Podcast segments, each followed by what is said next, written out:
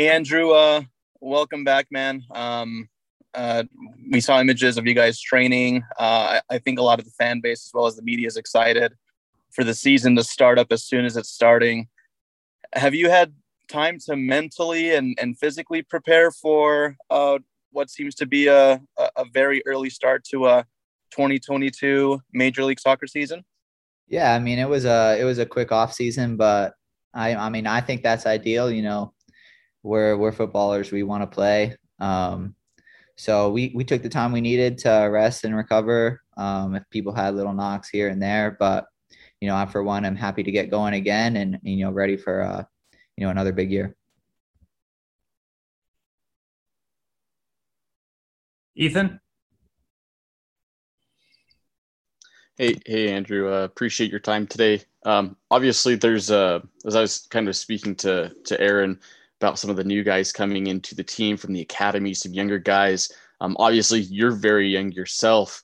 Um, I I am gonna ask him, or I'm gonna ask you a similar question. I kind of asked him um, with these newer guys coming in do you feel like you're going to have kind of more of a responsibility and a mentorship role to teach some of these younger guys how to handle the league being that you had a, a pretty good successful season last year with some starts uh, yeah definitely um, especially being a former player from the academy it's in you know important to help these guys out and you know kind of guide them along the process of what it takes to be a pro each and every day um, but you know they they have their individual talent i'm sure um, they're going to try and prove themselves on the field and you know it's about holding everybody accountable and holding um, each training session to a high standard, regardless of who is who it is out there.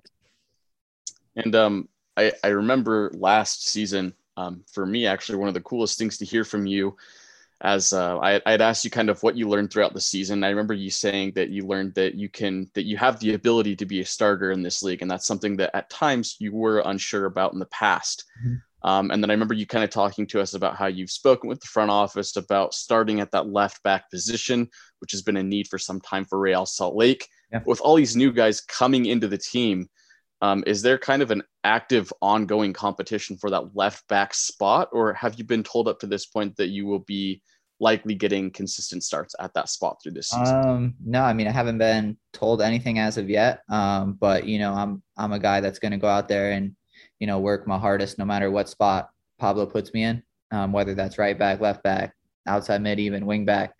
Um, I'm going to go out there and compete for the spot. I mean, I know I want to be a starter in this league. I think I'm a starter in this league. Um, and if that's at left back, you know, then I'll do everything I can to hold that spot down.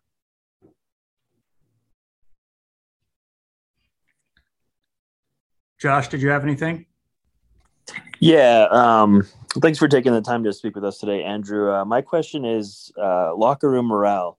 You know, with all the the new faces coming in and some old faces leaving, how's everyone feeling? How's the camaraderie? Um, yeah, I think the camaraderie is at a high. Um, we do have a lot of new faces in here, so we have to acclimate um, a couple guys. But you know, we're still um, on a high from last year, even though it ended um, not the way we wanted to by not making the final. Um, I think you know there's a lot of positives to take from the from the group last year and a lot to build off of. So, you know, camaraderie's at a high. We're you know we're just looking to improve in every way that we can and you know put together another successful season.